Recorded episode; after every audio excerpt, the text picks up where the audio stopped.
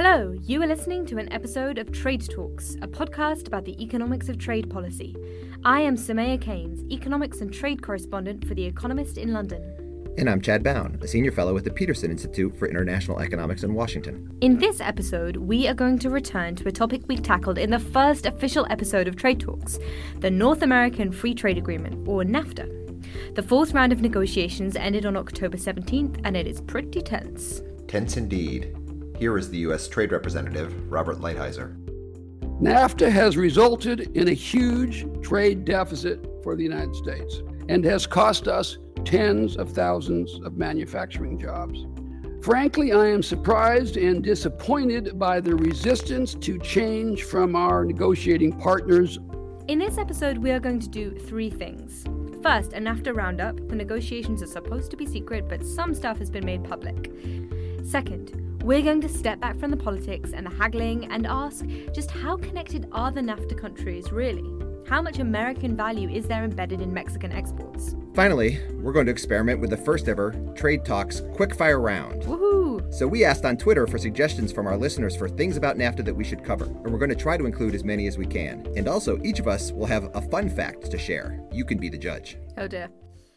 Okay, but first, let's update listeners on how the talks are going. Chad and I both watched the press conference, and, and the tone was really striking. The trilateral statement mentioned conceptual differences between the parties. The, the news was that whereas originally I think they had penciled in maybe seven rounds to happen before the end of this year, now there is only going to be one more round this year, and then the rest are going to be in the first quarter of 2018 there was a lot of chat about how maybe this deal was on its last legs, maybe Trump was on the brink of withdrawing from the deal it doesn't look like that is immediately going to happen.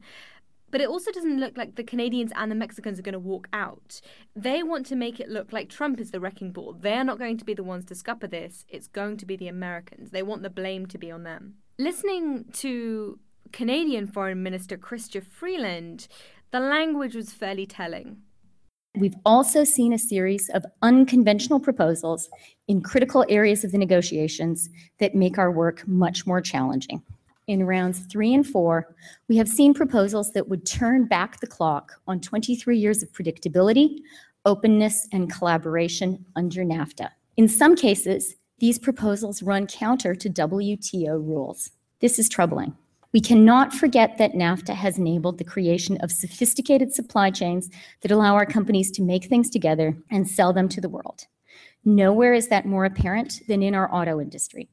Proposed new U.S. national content requirements would severely disrupt these supply chains, make North American producers and manufacturers less competitive relative to imports from outside the region, and put in jeopardy tens of thousands of jobs across North America. NAFTA has set a stable framework for trade and investment in North America for the past 23 years. With respect to proposals on enforceable dispute settlement, particularly Chapter 19, as Prime Minister Trudeau and I have said, an effective, transparent, and enforceable dispute settlement mechanism is essential to NAFTA. Just as good fences make good neighbors, good dispute settlement systems make good trading partners. So, this latest round was when the most controversial or as she put it, the unconventional proposals have been tabled. So that includes this thing in NAFTA called Chapter 19, which is supposed to be the fast way of dealing with disputes over when, say, the United States imposes anti dumping duties on Canadian exports of softwood lumber. Ambassador Lighthizer wants to get rid of it. The Canadians are saying no. The United States this time apparently also made offers on what's called public procurement, or the ability to bid for U.S. government contracts. That's part of the access that Canadian and Mexican businesses would like to the American, essentially, government money.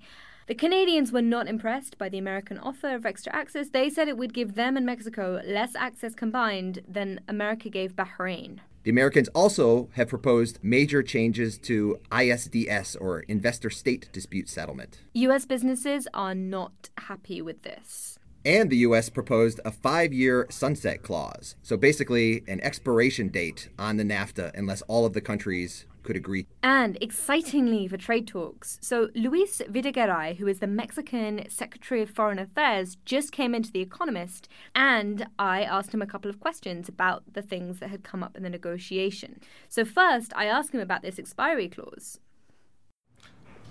quite frankly, we don't see a need for a, a, sunset clause because NAFTA already has a provision, and that's under Section 2205, that uh, the agreement can be uh, could be revised at any time, and, and and any of the three parties can withdraw from the agreement at any time.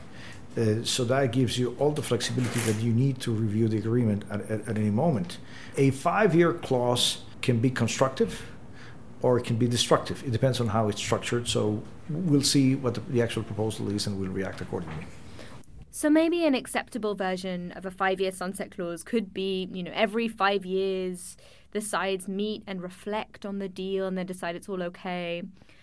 I get the impression that something that wouldn't be okay would be if, you know, maybe there was a congressional vote on it every five years. I think that would be much, much harder to stomach for the Mexicans and the Canadians. Of course, this relates to an earlier episode. So, when we were talking to Nuno Limão, we heard that certainty is a really, really important part of trade deals. The fact that a trade deal has extra certainty and businesses don't have to worry about the whole thing unraveling is a really important factor in boosting trade. So, having this five year expiry clause just undermines that. That's right. And I think Minister Freeland pointed that out as well when she mentioned one of the benefits of the existing NAFTA had been 23 years of predictability. Okay, and then another major, and perhaps the biggest one that we'll talk about here today, is the U.S. proposal to really tighten the rules of origin on automobiles. Currently, they're 62.5% North American content for an automobile to receive the tariff benefits under the agreement. Ambassador Lighthizer wants to increase that to 85%, and then within that, require that 50% of the value of an automobile has to come from the United States itself. I also asked the Mexican minister about that. Well, we're, we're open to discuss uh, changes in the regional content rules, the so-called rules of origin in, in the car industry. And uh, that's a matter of finding the right uh, transition periods and having a reasonable um, objective. Uh, that's that's a discussion that we uh, don't oppose at all, uh, and it could be actually good for for the Mexican economy. Uh, it's a different matter of national content rules because that goes against the very nature of a trade agreement. And um, we've indicated already that that's something that uh, we don't find acceptable as part of a trade agreement. It's not just the Mexicans who are worried by these content requirements. They've been described as madness by Canadian parts manufacturers. Again, American businesses are pushing back pretty hard against them. In the short run, if production doesn't satisfy the requirements, if they can't get 85% regional content in their cars, then all these supply chains that cross borders are going to have to start involving tariffs. Companies are going to have to just ignore the deal and trade outside of it. Ultimately, that will increase co- the cost of cars to consumers and make North American cars less competitive.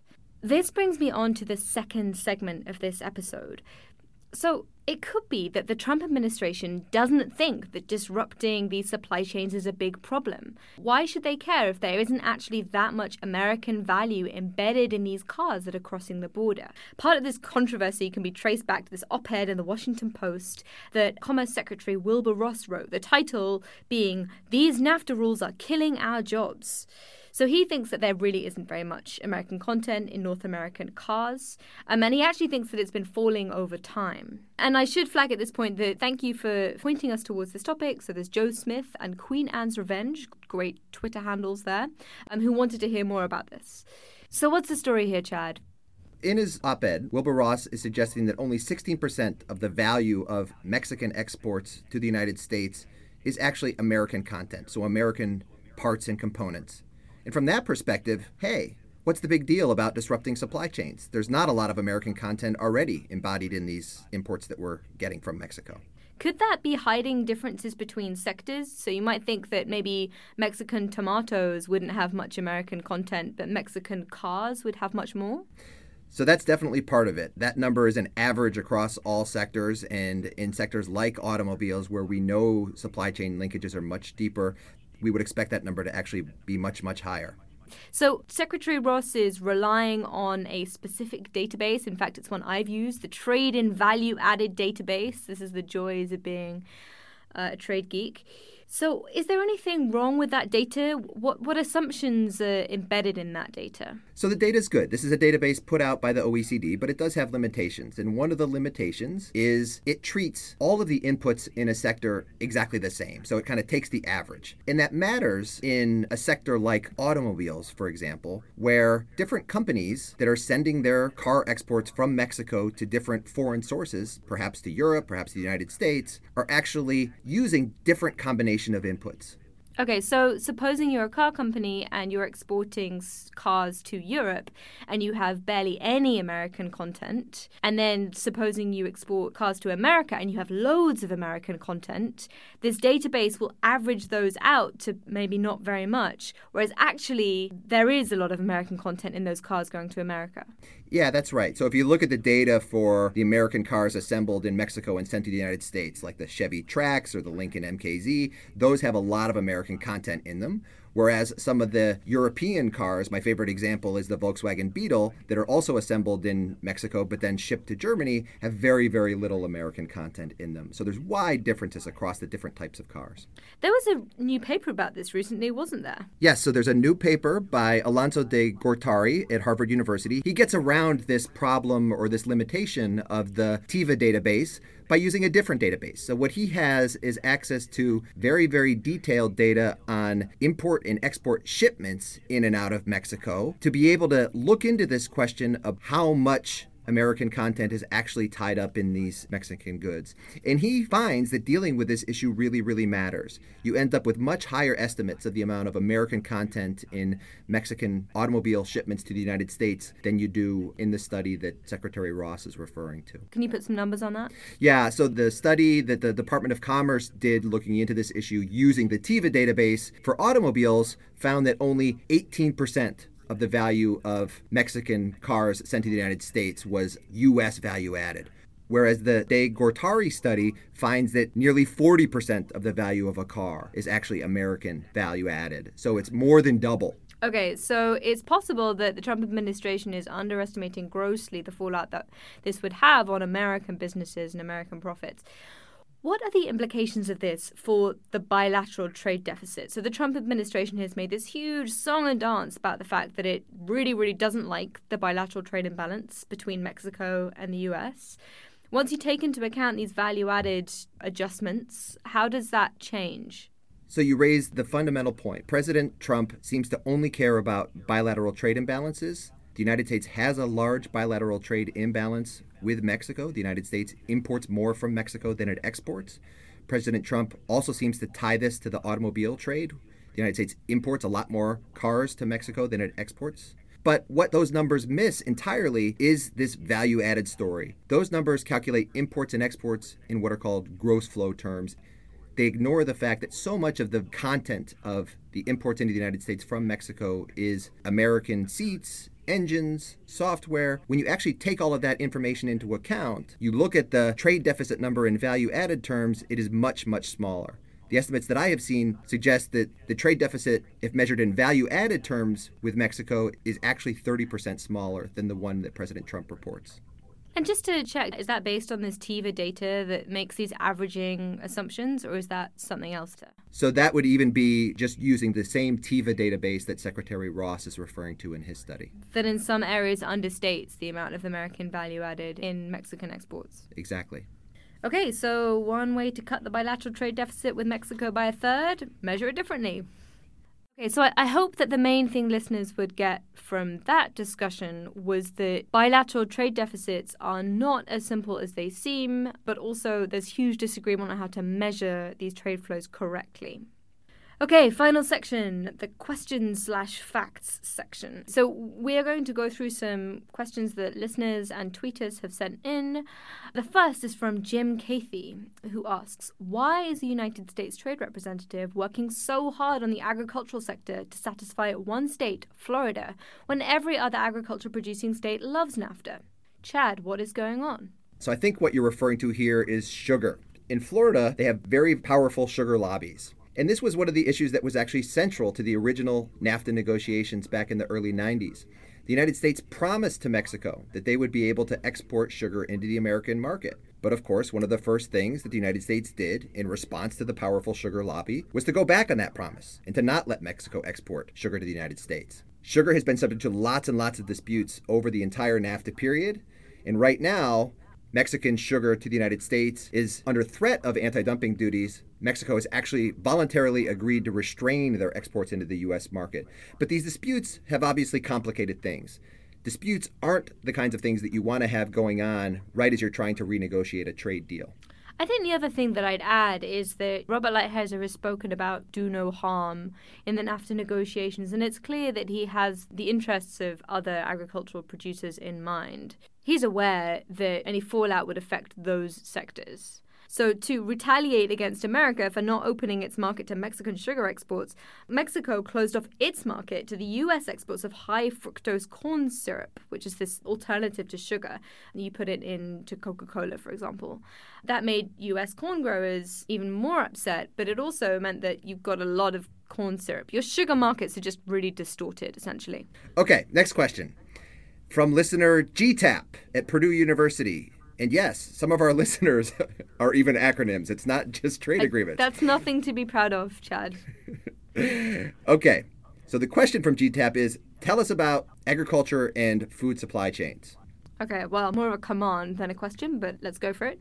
Okay, so the US, Canada, and Mexico each have vibrant agricultural sectors and they grow different things. So, American farmers grow a lot of corn and soybeans, and Mexican farmers will will tell you that NAFTA has decimated their corn industry. Canada has a lot of wheat. Um, Mexico does avocados and peppers and lots of other vegetables, and they thrive in the more tropical climate. So there's kind of differences in climate, and that that encourages some of the production differences.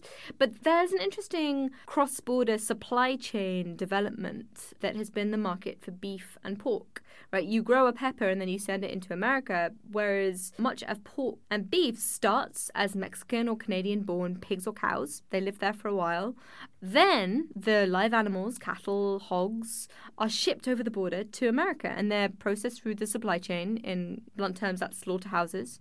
So they get killed and then exported around the world. But this is just an example of a very integrated sector that is North American rather than American or Mexican or Canadian. So, my interesting fun fact on this one is when you look at the data on U.S. imports of live cattle and hogs, so the key inputs into things like beef and pork. From the NAFTA countries, it's more than doubled during the NAFTA period, from $1.2 billion in 1994 to now more than $2.5 billion today. We told you you'd get fun. This is fun. Fun, fun. facts. Okay, so from listeners Bobby Galotti and Alton B.H. Worthington, another command. Tell us about trucking services NAFTA dispute. Chad.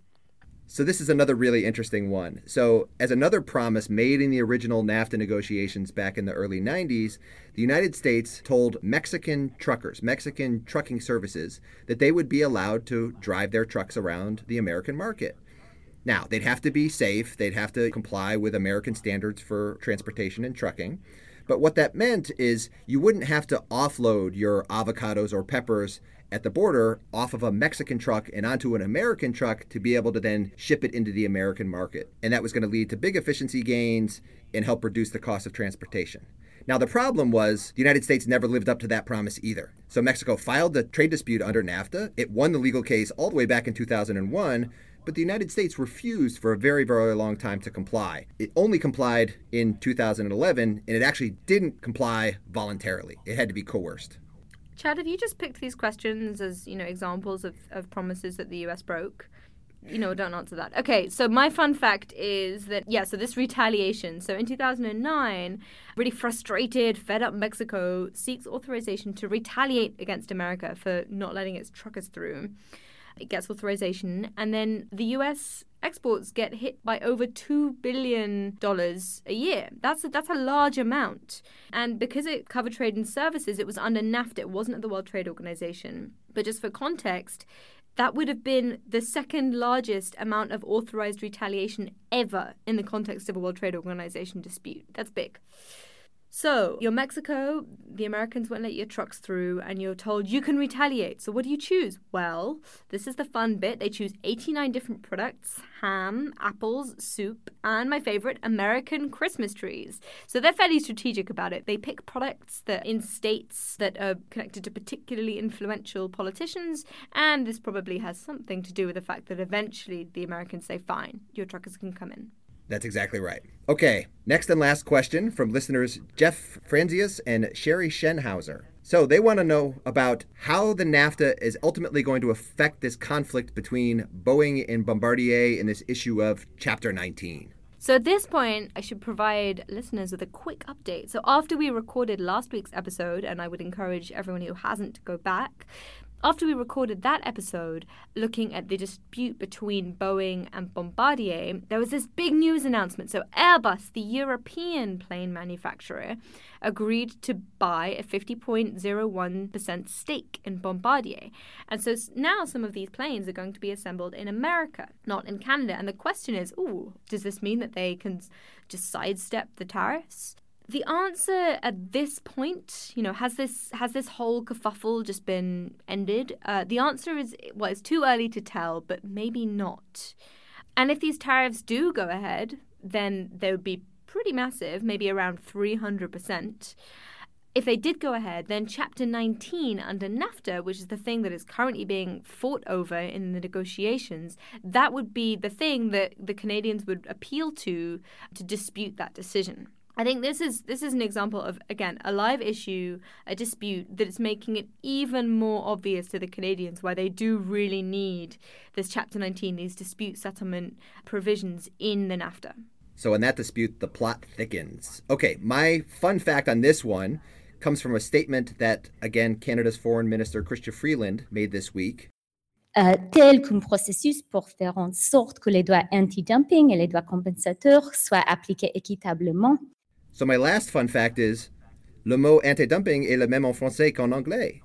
Anti-dumping is ubiquitous. It's the same in French as it is in English. How awesome is that? Uh, again, the, the bar is low for awesome things. Okay, and that's it. We are out of time. There were some questions that we didn't get a chance to answer, but we'd love to answer them in future episodes. So, why the bilateral trade deficit doesn't matter?